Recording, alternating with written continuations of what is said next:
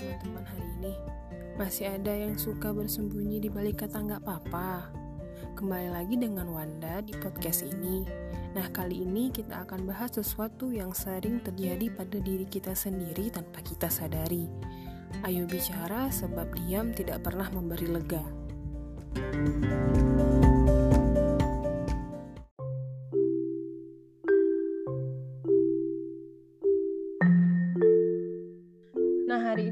nggak sendirian. Hari ini aku ditemani sama teman sejawat aku, Dokter Kevin. Halo, Dokter Wah. Kevin. Halo, selamat malam, Dokter Wanda. Sehat-sehat kan? sehat. Nah, Kevin, hari ini mungkin aku ngambil waktu kamu sedikit nih. Kita mau okay. cerita tentang personalitas. Nah, kamu pernah nggak sih ngerasa kurang percaya diri gitu Vin atau uh, kamu ngerasa kok aku nggak sama ya kayak orang lain? gitu. Kamu kayak ya nggak percaya diri gitulah. Pernah nggak kamu gitu kan nggak percaya diri. Um, berarti ini uh, dokter Wanda bawa tentang apa insecurity gitu ya? Iya. Iyalah. Bisa, bisa kita ya, insecure gitu. Kamu pernah insecure nggak sih Vin jelas pernah lah. Rasanya semua orang pasti pernah lah dalam hal apa yang apa sih yang bikin seorang dokter Kevin insecure gitu? Ya penyebab insecure kan banyak ya. Jadi um, keadaan apa mental kita kan dinamis. Jadi banyak hal-hal yang bisa menyebabkan insecure. Jadi ya banyak halnya insecure dalam dalam pendidikan kita juga dulu pas pendidikan jelas pasti kita merasakan beberapa beberapa kondisi yang memungkinkan kita insecure.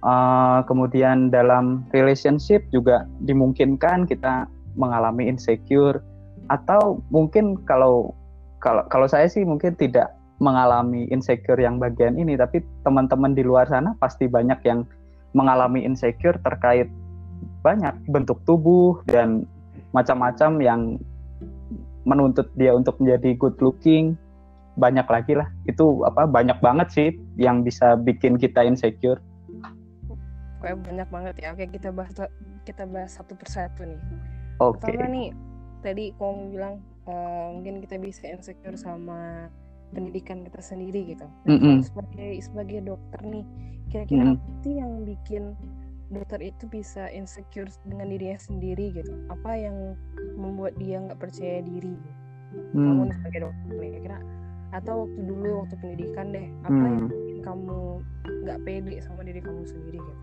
Hmm oke okay, dokter Wanda. Jadi uh, mungkin uh, kalau misalnya pengalaman saya sendiri sebagai dokter belum begitu banyak ya mungkin ya. Belum begitu banyak merasakan atmosfer praktek yang bermacam-macam. Jadi uh, mungkin nanti uh, saya cerita yang bagian praktek itu terakhir ya mungkin ya. Nanti setelah yang yang jelas yang sudah sama-sama kita lalui adalah yang pendidikan kita ya selama kurang lebih enam tahun lewat itu ya. Um, kalau yang dari segi pendidikan mungkin yang kita merasa insecure adalah karena lingkungan kita itu menuntut kita untuk menjadi tanda kutip perfeksionis. Jadi dituntut untuk sempurna gitu ya. Jadi uh, di lingkungan kita kan ya sudah jadi bu, bukan rahasia sudah jadi rahasia umum ya. Anak anak FK itu dituntut untuk belajar belajar dan uh, melakukan apa uh, long life learning. Terus kita harus baca berbagai literatur untuk apa menambah pengetahuan kita. Seandainya ke, uh, seandainya uh, kita berada di lingkungan yang kita biasanya uh, cenderung tanda kutip males-malesan gitu ya kemudian teman-teman teman-teman yang di lingkungan kita dia uh, kalau di apa di center pendidikan kita ya tanda kutip ambis atau geges gitu ya. Kalau misalnya yang di ya di lingkungan pendidikan kita nggak tahu kalau di center pendidikan lain uh, apa terminologinya aku juga nggak tahu. Uh, kalau yang di center pendidikan kita ketika kita dapat teman-teman yang ambis itu dan dan geges-geges itu tentu saja kita merasa insecure kan karena kita melihat usaha kita itu nggak sebesar mereka gitu kan. Usaha kita nggak sebesar mereka sedangkan mereka sudah banyak checklist checklist yang harus dipenuhi mereka sudah selesaikan kita belum. Nah di sana sana kita mengalami insecure kan. Wah apa apa dari segi kualitas kita? Kita kalah ya dari mereka ya. Kita wah kita nggak bisa nih terus kayak gini gitu. Kita wah kita ketinggalan nih dari mereka. Di sana kita kan merasa merasa dituntut melebihi effort yang biasa kita lakukan nah di sana mungkin merasa merasa insecure itu rasanya sih. Kalau yang di pendidikan ya. Kalau kalau yang di praktek mungkin uh, nanti uh, larinya kita ke ini uh, dokter Wanda. Uh, kita kan uh, mungkin di beberapa kondisi di klinik atau di mana kita sebagai dokter yang baru lulus atau dokter yang muda ya kita kan uh, masuk ke lingkungan yang baru lingkungan kerja yang baru kita rasakan gitu setelah enam tahun kita di pendidikan kita diposisikan sebagai uh, seseorang yang tidak punya status sosial yang cukup baik gitu ya di lingkungan pendidikan kita gitu. Nah, kemudian kita masuk ke suatu uh, lingkungan baru sebagai orang yang baru uh,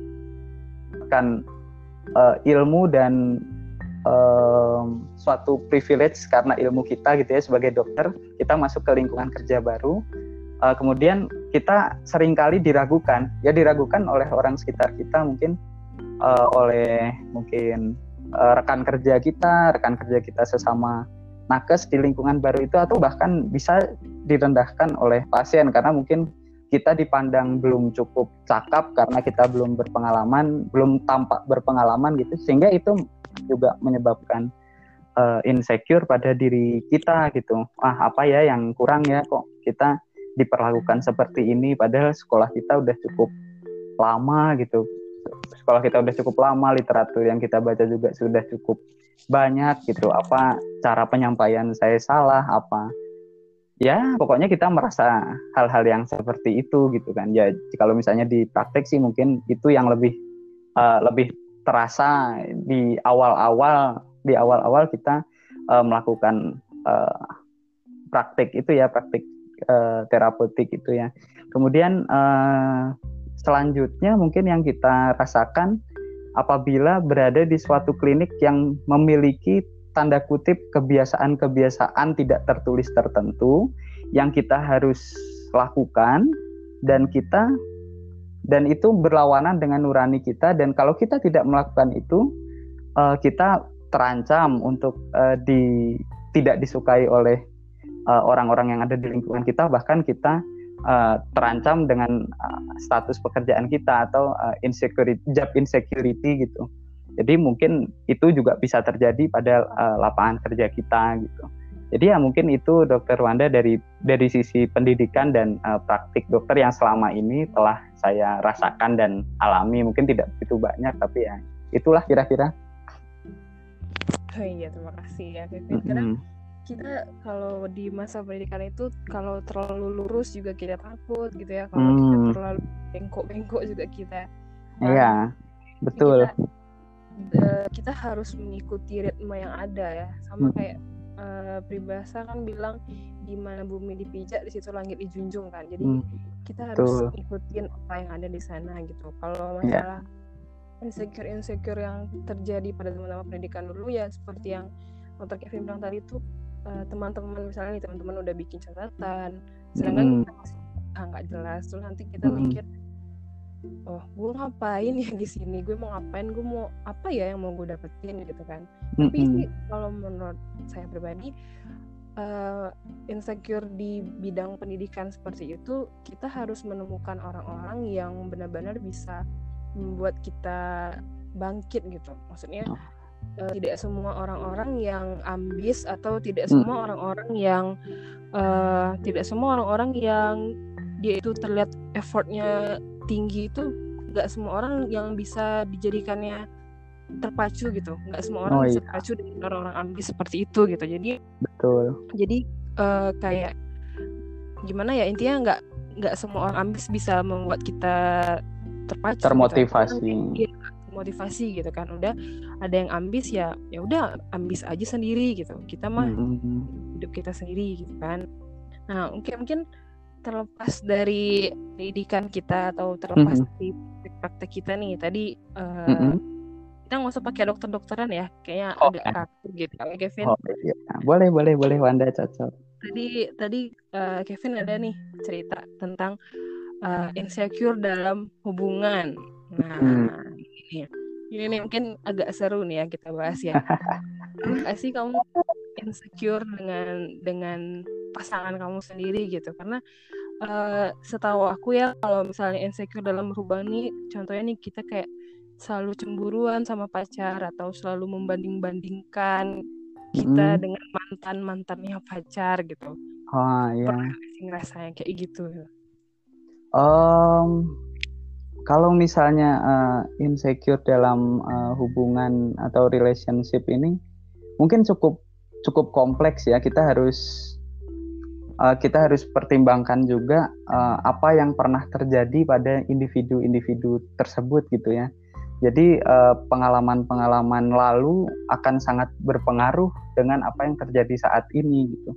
Jadi uh, kalau yang saya rasakan jadi yang saya pernah rasakan gitu jadi insecurity uh, pada uh, relationship ini uh, yang menonjol bagi saya adalah karena uh, pernah dan pernah dan sering mengalami uh, penolakan. Itu jelas mengalami jelas apa men, membuat kita di uh, pengalaman berikutnya itu mengalami uh, insecurity kan.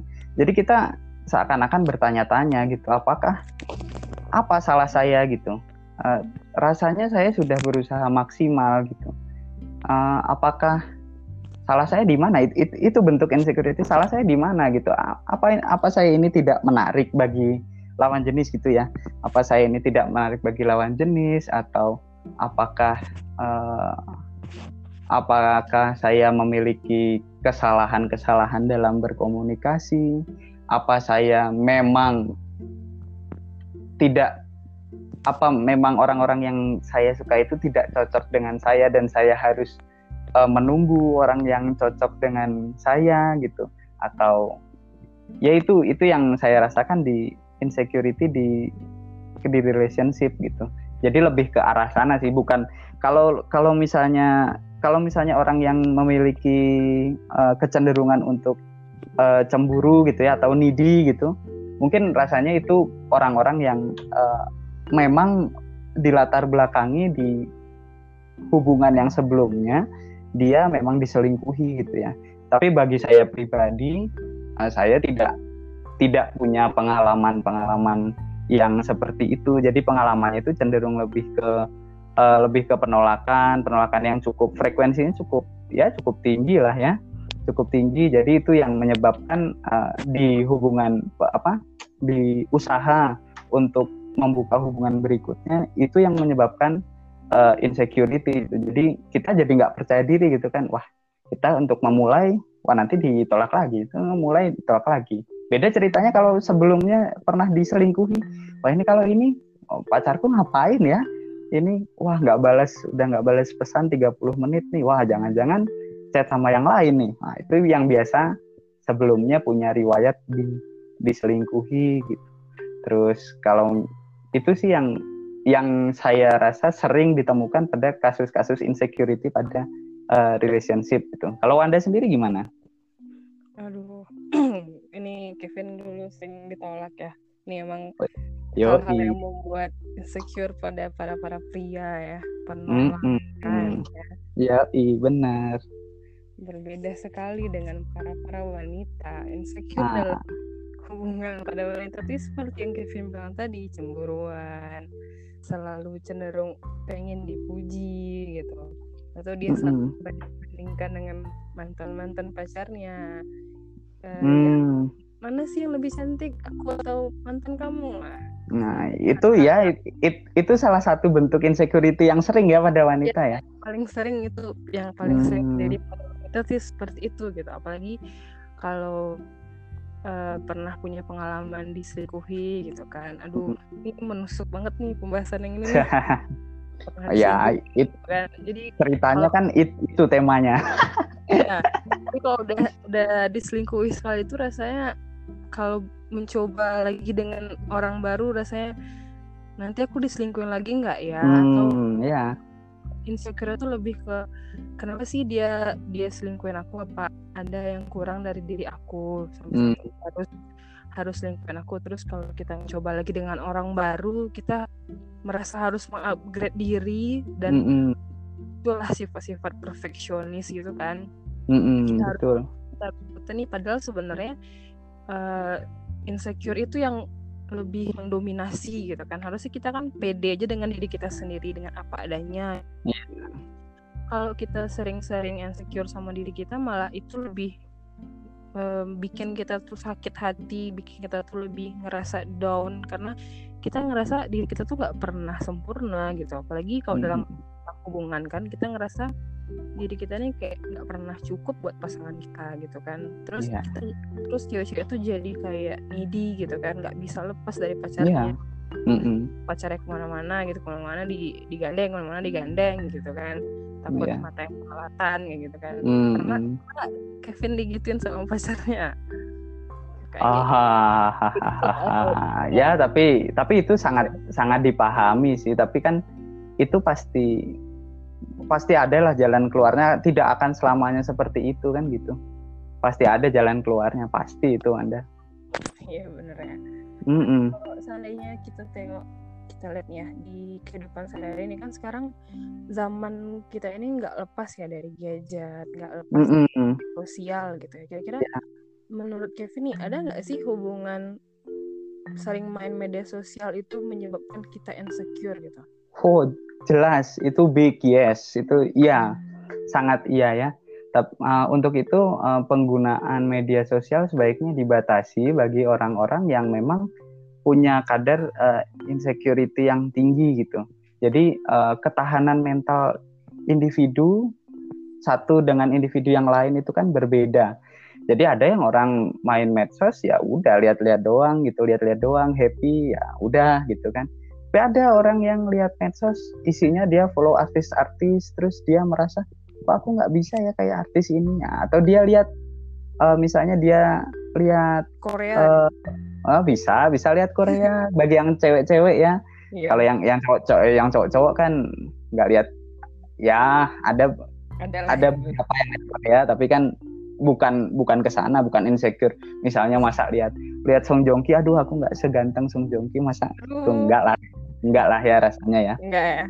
Um, mungkin kalau yang kalau yang cewek mungkin cewek atau cowok sih bebas bebas kalau yang ini misalnya lihat uh, mantan mantan pacarnya udah punya pacar lagi terus kita kita lihat ke uh, pacarnya mantan pacar mantan pacar kita yang sekarang gitu kan. Terus kita menimbulkan insecurity. Wah dia kok gitu ya? Dia kok lebih cantik atau lebih ganteng dari kita ya? Wah dia lebih dari kita. Apa yang kita harus perbaiki supaya kita besoknya ini bisa berhasil seperti dia ya. Nanti itu itu akan selalu apa ya selalu selalu terngiang-ngiang gitu terulang-ulang di pikiran kita baik secara sadar atau tidak sadar gitu ya. Jadi uh, itu sangat berbahaya gitu. Jadi kalau orang-orang yang memang uh, punya kecenderungan mem medsos itu memperburuk mental dia ya harus ini dong harus secara logika ya harus dikurangi frekuensi dia main medsos gitu ya. Ya kita harus harus sadar gitu. Jadi uh, kita kan kembali lagi dari uh, pernyataan insecurity tadi kan adanya ini kan pengertiannya adalah upaya dari adanya emosi yang terjadi apabila kita menilai diri kita menjadi lebih inferior dari orang lain. Nah ketika orang lain yang nggak ada maka rasa inferior itu kan nggak ada kan ya kan kita insecurity terhadap kan insecurity terjadi jika kita merasa inferior dari orang lain. Ketika orang lain ah ketika orang lain ini nggak ada kan maka rasa inferior itu kan tidak akan ada gitu. Sedangkan medsos ini menambah faktor orang lain itu sehingga bisa menyebabkan uh, diri dari individu-individu yang main medsos ini bisa mengalami uh, insecurity. Itu sih menurut menurut saya dan insecure ini uh, kalau menurut saya pribadi adalah uh, jadi bisa muncul dikarenakan uh, ketidakpastian akan suatu hal yang dialaminya dan dipikirkan secara terus-menerus yang awalnya secara sadar dan akhirnya tidak sadar sehingga dapat berujung pada suatu persepsi negatif terhadap diri sendiri yang menetap. Jadi jadi uh, bahaya insecure ini. Jadi misalnya contoh seperti saya ya, seperti saya misalnya mengalami penolakan terus-menerus pada diri saya, pada pikiran saya memungkinkan memungkinkan untuk apa? Mem memunculkan diri wah, kalau saya mendekati perempuan maka saya akan gagal. Itu jadi jadi awal jadi kata-kata sugesti awalnya itu udah jelek gitu kalau kita memang cenderung untuk uh, memiliki rasa insecure yang tinggi gitu sehingga mau mau melakukan apa pun ketika sugesti awalnya itu sudah buruk maka ya ujung-ujungnya ya akan buruk gitu jadi kita harus memperbaiki bahwa insecure ini harus di harus diatasi gitu nggak bisa terus-terusan dalam keadaan yang seperti itu begitu anda lebih memunculkan pikiran negatif kita lebih dulu ya sebelum mengerjakan iya, sesuatu. belum belum apa-apa udah. Iya, nah, mm -mm. kayaknya nggak bisa deh, belum apa. Ah iya. Kayaknya bakal ditolak deh. Mm -mm. Kalau orang-orang yang mau melamar kerja gitu kan mm -mm. uh, melihat yeah. Pesaing-pesaingnya itu mungkin mm, pakaiannya lebih rapi atau ah, lebih iya. prepare gitu kan. Iya. Yeah nggak bisa deh gitu loh muncul pikiran-pikiran negatif yang membuat kita malah jadi lebih terpuruk gitu kan malah kita uh, seperti kita mau perang tapi udahlah duluan gitu ya mm-hmm. nah nih kalau misalnya uh, buat Kevin nih kalau gimana cara Kevin mengatasi dari insecure itu sendiri. Gimana cara menghilangkan ya kalau dari versi Kevin nih? Uh, menghindari apa atau meng, cara mengatasi insecure uh, menurut saya dan selama yang pernah saya alami gitu kali ya. Jadi um, pertama-tama untuk uh, pendengar uh, podcastnya Wanda mungkin uh, mohon maaf karena saya bukan ahli psikologi juga ya. Mungkin nanti bisa di bisa di cross check lagi sama teman iya. ya? Iya masih amatir. Bisa di cross check lagi uh, sama ya ya bisa dicek lagi ke literatur-literatur terkait kalau misalnya membutuhkan apa membutuhkan jawaban yang lebih ilmiah. Ini cuma berdasarkan pengalaman-pengalaman aja sih. Jadi kalau saya yang pertama yang jelas adalah kita harus tahu insecure kita itu kenapa. Jadi yang pertama itu yang jelas identifikasi. Jadi identifikasi secara jelas apa penyebab insecurity yang kita atau Anda atau teman-teman rasakan saat ini gitu.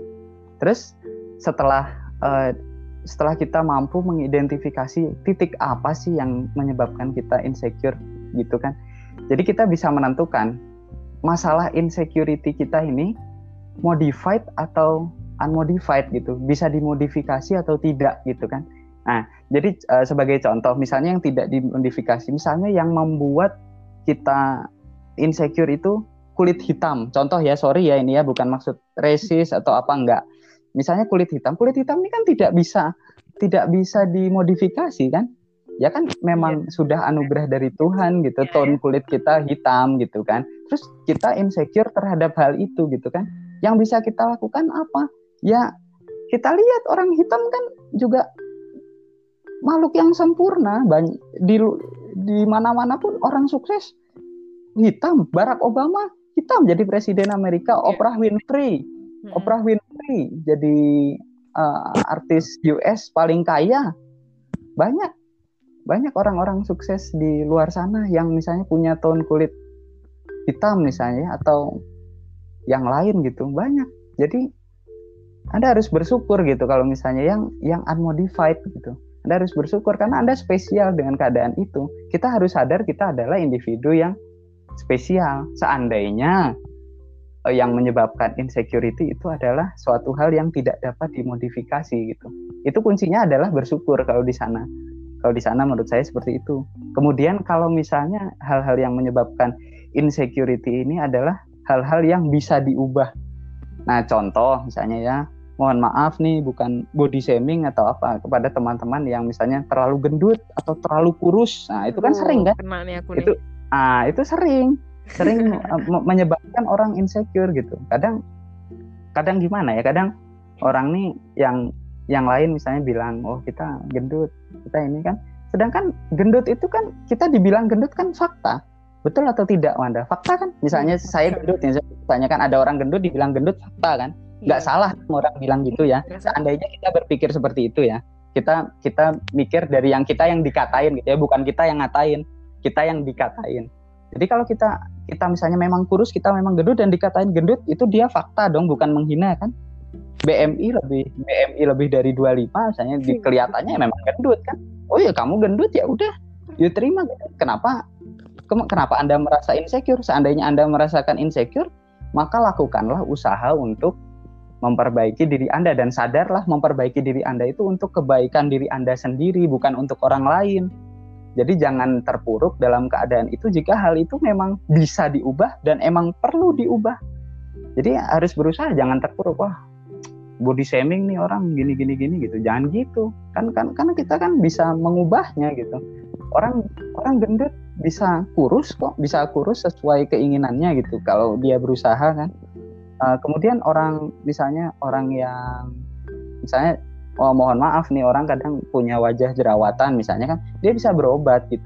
Kadang kan orang kan tidak nyaman kan punya wajah punya uh, misalnya memang cenderung punya kelenjar minyak yang banyak dan memang punya kecenderungan dia kan bisa berusaha untuk mengurangi asupan lemak, kemudian menggunakan obat-obat yang bisa mengurangi jerawat dan macam-macam banyak. Jadi kita harus ikhtiar gitu nggak boleh pasrah-pasrah aja seandainya keadaan yang menyebabkan insecurity itu bisa diubah itu. Nah, tapi kembali lagi, tapi sadarlah untuk mengubah diri Anda itu adalah perubahan yang Anda lakukan untuk diri Anda sendiri sebagai wujud dari rasa sayang Anda kepada diri Anda diri, diri Anda sendiri dan itu adalah wujud bersyukur kepada Tuhan karena Tuhan titipkan badan yang spesial kepada diri Anda itu yang harus ditanamkan bukan berubah untuk orang lain itu salah itu.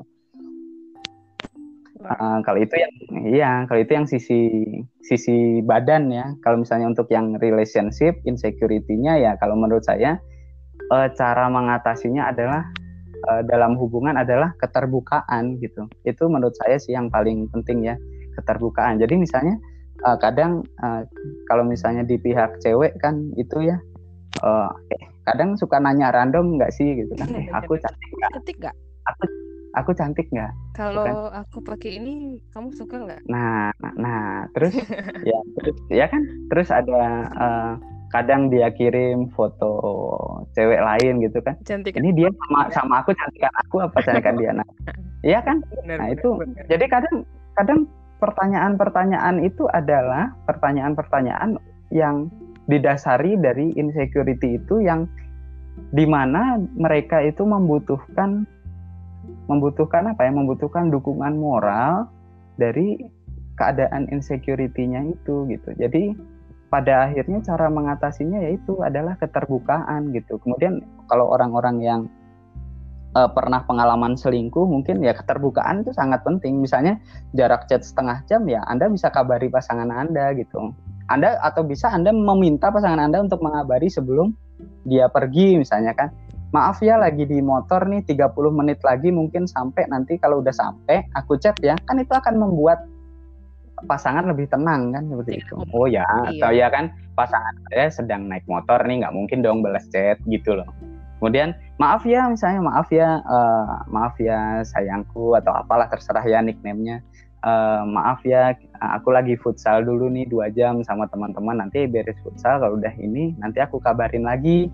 Jadi jangan nunggu-nunggu ya. Itu kan mungkin akan bisa lebih nyaman membuat lebih nyaman. Jadi itu di sanalah keterbukaan itu apa yang diinginkan baik yang laki-laki ataupun mau yang perempuan gitu terbuka. Jadi saya tuh maunya ini dan saya tuh maunya ini. Memang tidak bisa terpenuhi gitu semuanya. Nanti kan akan waktu demi waktu, masa demi masa nanti akan ketemu jalan tengahnya sendiri, nanti akan ketemu ritmenya sendiri. Itu yang jelas, pasti akan seperti itu gitu.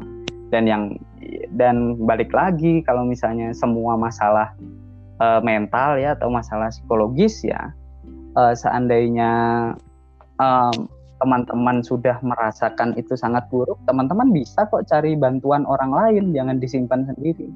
Jadi kalau terserah misalnya biasanya ke orang tua, ke mama bagi yang masih punya mama atau ke papa bagi yang punya papa atau ke teman-teman deket atau ke adik atau ke kakak ya terserahlah ke mana yang biasanya nyaman atau mungkin kalau misalnya itu ke psikolog klinis bisa jadi kalau saya pribadi memang saya punya kebiasaan ke psikolog klinis gitu. Jadi memang lebih nyaman dia karena kan dia kan uh, bekerja profesional kan. Dia akan menyarankan sesuai keilmuan dia. Kadang kalau ke teman kadang bisa membuat hal lebih buruk kan. Tapi kalau misalnya ke profesional kalau saya pribadi saya merasa lebih percaya. Begitu anda. Lebih jadi saya datang ke psikolog kemudian iya kemudian dia mm -mm. Di, uh, lingkungan kita gitu ya. Mm -mm, iya jadi kita bisa cerita semuanya bahkan mungkin kalau di psikolog klinis ada instrumen-instrumen uh, penilaian tertentu yang nanti kita kerjakan dan akan membantu psikolog itu menilai dan memberikan solusi berdasarkan instrumen-instrumen penilaian yang sudah dia kasih kepada kita sebagai kliennya gitu. Nah, jadi mungkin itu bisa jadi solusi gitu kan.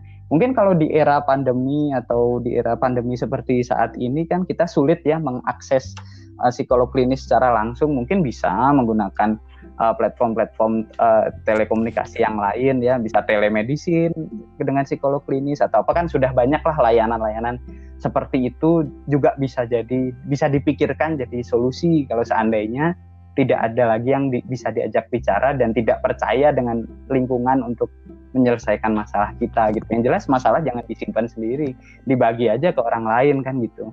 Berat juga kan gitu. Uh, Kemudian uh, setelah itu kan tadi cari ini cari bantuan profesional. Yang jelas insecurity ini kan terjadi karena suatu situasi yang membuat kita seperti itu kan. Jadi kalau kalau bisa ya kita hindarilah situasi-situasi yang cenderung membuat kita insecure gitu. Kita kan bisa milih circle kita. Iya, Seandainya kita kayak pendidikan tadi kan Wanda sendiri yang bilang kan kalau misalnya nggak semua orang seperti itu bisa memotivasi, ya kita kita pilih lah orang-orang yang bisa menyamankan kita nah itu itu lebih lebih penting sih rasanya harus mm bisa mengelilingi diri kita dengan orang-orang yang sportif ya nah ya. sportif dan cocok ya. sama kita jadi ya. kita senang gitu kita gitu ya kalau seandainya kita mm -mm. selalu uh, terkurung dengan orang-orang yang kerjanya cuman komentar terus menilai mm yang buruk aja tapi nggak pernah yeah. solusi gitu ya itu malah yeah. kita lebih lebih insecure dan lebih males gitu ya mau ngapa-ngapain. Iya kita betul. jadi yang saling mendukung saling hmm. bantu gitu jadi kita jadi naik lagi kan PD-nya gitu. Oh iya. Jelas betul sekali Wanda. Ya kemudian itu um, yang terakhir yang enggak eh, terakhir juga sih. Uh, yang jelas ngulang dari awal kita tuh kan diciptakan kita tuh sempurna gitu, diciptakan dalam keadaan sempurna, spesial gitu. Mungkin bagi yang agama Islam itu ada di Al-Qur'an gitu ya. Kita bisa uh, kita bisa baca di Atin ayat 4 mungkin ya kan lakod khalaqnal insana fi asani takwim gitu ya. Itu itu di sana uh, menyatakan kalau uh, kita itu diciptakan oleh Allah itu dalam bentuk yang sebaik-baiknya.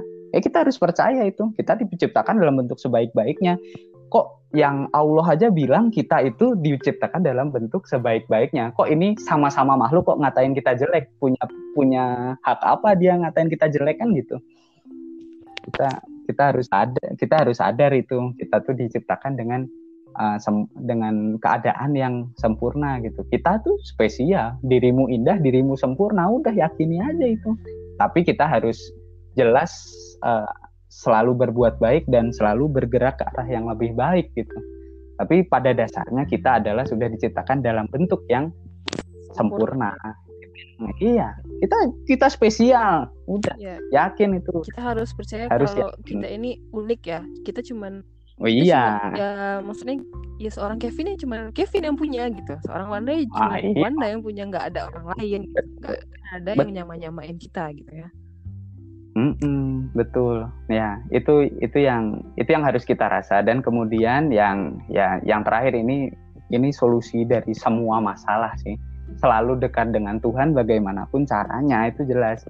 Sehingga hati ya akan selalu tenang kan? Kalau buat yang agama Islam bisa menenangkan hati dengan bisa wudhu, zikir, kemudian ngaji, berdoa atau sholat ataupun kegiatan religius-religius lainnya. Itu pasti akan banyak membantu gitu. Jelas Kemudian bagi agama yang lain ya bisa menyesuaikan dengan cara yang diajarkan di agamanya masing-masing gitu. Kemudian uh, yang kita harus ingat adalah Tuhan itu maha baik. Bismillahirrahmanirrahim dengan menyebut nama Allah yang maha pengasih lagi maha penyayang. Jadi Tuhan itu tidak mungkin menginginkan hal yang buruk terjadi pada ciptaannya selagi ciptaannya itu mengusah mengusahakan hal-hal yang terbaik untuk dirinya gitu kan uh, yang perlu diyakini adalah eh, konsep-konsep uh, kalau di agama kita kan ada konsep kodo kodar takdir dan nasib gitu. Yang kita harus ingat adalah takdir ini adalah bisa dipilih gitu. Contoh orang kita bisa gendut kita bisa kurus gitu. Kalau kita makan banyak ya kita gendut. Kalau misalnya kita nggak makan ya kita kurus gitu kan. Jadi bisa jalan itu bisa dipilih gitu. Jangan jangan bilang Tuhan pengen kita gendut ah, ya udahlah emang jatahnya gendut ya udah gini. Ah kalau kamu bilang aku gendut kamu body shaming? Oh nggak nggak bisa seperti itu gitu kan. Jadi nggak bisa pasrah-pasrah aja. Jadi pengertian hal tersebut itu harus jelas sama kita. Jadi takdir itu nggak main pasrah-pasrah aja. Kalau misalnya balik lagi ke terminologi ya takdir itu adalah ukuran kan. Manusia bisa memilih takdir tapi manusia nggak bisa lari dari takdir. Itu yang harus diingat. Jadi kita uh, ini mungkin Kevin mengambil contoh ya. Jadi seandainya kita punya dua mobil satu mobil rongsokan satu mobil sport. Satu mobil rongsokan ini kecepatan maksimumnya 50 km per jam. Sedangkan mobil rongsok ini 200 km per jam. Nah, terus kita keluar nih, kita mau pakai mobil ini, kita punya mobil dua ini ya. Nah, kecepatan mobil ini menurut Wanda sesuai dengan apanya? Kalau misalnya kita jalanin mobil ini, kecepatan mobil ini tergantung dari apanya, Wanda? Sesuai dengan porsinya, sesuai dengan ya gimana dia Bukan porsinya. Gimana dia udah nah. diciptain dulu. Ya, gimana ya? Ah, bukan. Uh, jadi misalnya ada dua mobil, kita misalnya kit kit yang jelas itu berdasarkan injekan gas kita ya nggak sih Wanda? Benar ya. ya kan berdasarkan injekan gas ya. Uh, uh, injekan kalau injekan gas kita sedikit mobil rongsok misalnya kecepatan 10 mobil sport juga bisa 10 kan iya, injekannya sama. ya kan ya kemudian ketika injakannya yang mobil rongsok itu dipol dipenuhkan maka dia kecepatannya tidak akan lebih dari 50 tadi kan karena karena Tuhan karena pabriknya kan karena pabriknya sudah bikin dia kecepatannya maksimal ya. 50 hmm kalau mobil sport bisa dia lebih dari 50 karena uh, karena kecepatan maksimalnya 200. Begitupun kita, kita juga bisa milih. Tapi kita kita bisa memilih takdir, kita bisa milih kecepatan, tapi kita nggak bisa lari dari takdir, kita nggak bisa lari dari itu. Jadi kita ya harus berusaha dong, karena yang tahu yang tahu ukuran itu ya Allah. Kita tahunya batasan itu sampai kita mencoba sampai maksimal. Ya untuk itu makanya kita wajib di semua aspek kehidupan apa pun kita harus berjuang secara maksimal sehingga kita tahu itu batasan maksimal kita itu di mana. Nah, sehingga kalau misalnya ada kegagalan apa pun yang terjadi setelah kita berjuang dengan maksimal, maka kita nggak akan menyesal sedikit pun karena kita sudah berusaha dengan maksimal gitu. Kita sudah berusaha dengan maksimal tapi tetap gagal baru kita bisa pasrah kepada Allah kan. Karena itu memang yang sudah ditakdirkan seperti itu kan. Karena kita udah berusaha maksimal kan gitu. Jadi jangan maksudnya jangan pak jangan jangan uh, jangan kita tawakal. Nah, udah tawakal. Tawakalnya iya ikhtiarnya enggak. Oh enggak ada kayak gitu. Semuanya yang terjadi sama kita itu harus landasannya tiga ikhtiar iya kemudian doa ya setelah doa dan ikhtiar baru terakhir tawakal. Nggak bisa orang orang dengan ikhtiar saja tanpa doa langsung tawakal nggak bisa. Orang berdoa aja langsung tawakal nggak bisa. Harus lengkap tiga tiganya ikhtiar doa tawakal baru selesai. Itu semua masalah harusnya selesai dengan cara yang seperti itu gitu. Termasuk insecurity ini jelas. Gitu. ya emang harus kita harus memupuk diri kita sendiri ya. Kita harus berpikir mm positif berpikir positif positif dan positif gitu. Kita jalani semuanya. Kita ber mm uh, husnuzon sama Allah gitu kan. Banyak mm seuzon aja seuzon aja gitu. jadi kita oh, harus iya.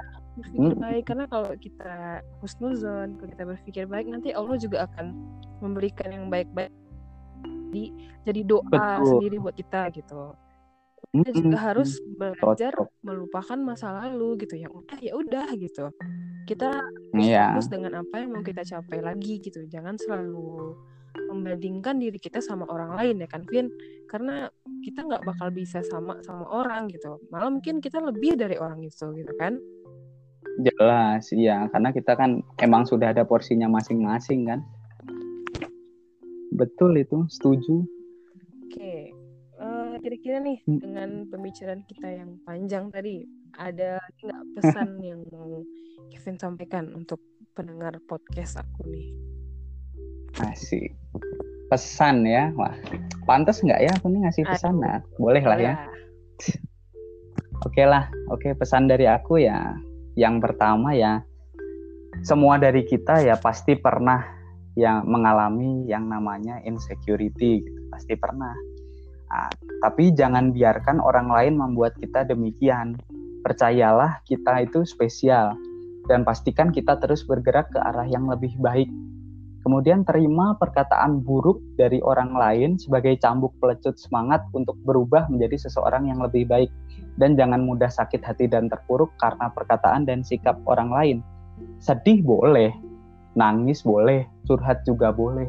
Tapi setelah itu, setelah dalam kurun waktu yang singkat, bangkitlah. Jadilah pribadi yang lebih baik. Jangan lupa dekatkan diri pada Tuhan yang Maha Pencipta dengan melaksanakan semua perintahnya dan menjauhi larangannya dan teruslah berbuat baik dan bergerak untuk meningkatkan kualitas diri kita. Kemudian selalu husnuzon kepada orang lain, kepa begitupun kepada Allah dan selalu ambil sisi positif dari semua tindakan orang lain terhadap kita. Kita adalah makhluk spesial. Orang lain tidak berhak membuat orang sespesial kita bersedih, bukan? Mereka lah yang merugi karena tak mampu membaca potensi kita. Sekali lagi, kita spesial. Waduh, luar biasa sekali ini teman aku, Dokter Kevin. Bisa lah ya ini menyaingi Bapak Mario Teguh ya. Oh iya itu bapak oh, iya. saya bikin, itu. Bikin teguh ya. oh iya satu lagi satu lagi Wanda karena karena insecurity itu kan tadi sudut pandang kita sebagai uh, yang mengalami ya berarti tidak menutup kemungkinan orang lain juga mengalami kan. Uh, jadi pesan aku yang terakhir ini semua perkataan kita itu dapat mempengaruhi mental dan psikologis orang lain. Jadi hati-hati kalau berbicara, meskipun kita orang itu memang gendut, ya udah, nggak usah, nggak usah bilang, nggak usah bilang orang lain gendut atau orang lain jelek atau orang lain apa. Tahan-tahan, kita keluarkan itu yang baik-baik aja, yang kira-kira orang lain dapat menerima gitu. Karena perkataan se seringan apa pun, sekecil apa pun kadang bisa menjadi pikiran buat orang lain gitu. Jadi kita harus tahan juga ego kita untuk uh, ngata-ngatain orang atau untuk mengucapkan sesuatu kepada orang gitu. Nah, mulutmu harimaumu itu nyata gitu. Jadi orang orang lain juga bisa terluka gara-gara kita gitu. Karena isu insecurity ini sangat banyak gitu. Jadi kita harus kalau kita tidak mau diperlakukan demikian oleh orang lain, maka kita juga harus jaga-jaga jangan gitu juga sama orang lain kira-kira begitulah mana ya kita kalau mau ngomong tuh kalau mau komen orang itu mikir-mikir dulu kali ya kalau nah, mau komentar betul. atau mau mengevaluasi orang gitu kita harus mikir dulu dia sedih nggak ya kira-kira dengar apa yang mau kita omongin gitu mm -hmm. atau kita iya. memang mau mengomentari orang lebih baik dengan kata-kata yang lebih lembut gitu ya atau iya. mm -hmm. mungkin ini kita sering nih kita komentarin orang tapi di depan orang banyak nah gitu mungkin nah. itu juga bikin kita insecure kan gitu kita serasa oh, iya. dijatuhkan di depan orang-orang ramai kan dipermalukan ya gitu ya. harusnya kan kalau kita mm -hmm. mau komentar siapa pun itu atau kita mau komentar tentang teman kita harusnya kan kita face to face dua mata, empat mata gitu ya sama mereka gitu nggak harus di orang ditetrakin gitu ya kan ya betul betul setuju, setuju sekali oke okay. kalau okay. gitu oke okay, kalau gitu mungkin udah panjang lebar ya kita bahas tentang insecure. Mungkin teman juga udah ngerti ya dengan yeah. pembahasan dari dokter Kevin yang sangat luar biasa ini tadi ya. Bisa nih kalau ada yang belum punya sandaran hati mungkin bisa hatinya bersandar Kevin. Kevin ya. ya, sandaran mah ke Allah lah. Oh, Allah iya. somat. Allah tempat bergantung udah. Allah, nanti Allah yang ngasih kita tempat bergantung. Nah, itu baru benar itu cocok. ya.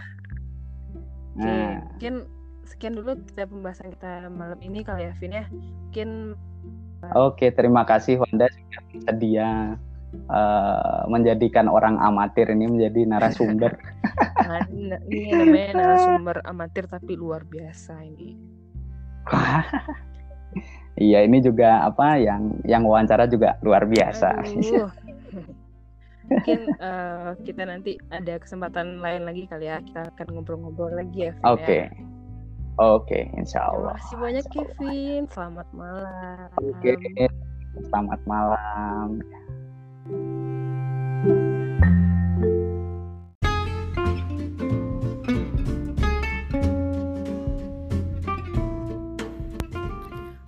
mungkin sampai di sini dulu cerita kita hari ini. Terima kasih sudah mau kami ajak bicara. Terima kasih sudah mau berbagi lega bersama kami. Semoga kita selalu menjadi insan terbaik di hadapannya. Semoga kita bisa menjadi orang-orang yang percaya diri dan enggak insecure lagi ya. Akhir kata aku dan Kevin minta maaf kalau ada kesalahan, mungkin ada salah-salah pengucapan atau salah-salah yang lainnya. Terima kasih sudah mau mendengarkan. Sampai berjumpa di podcast aku selanjutnya. Assalamualaikum warahmatullahi wabarakatuh.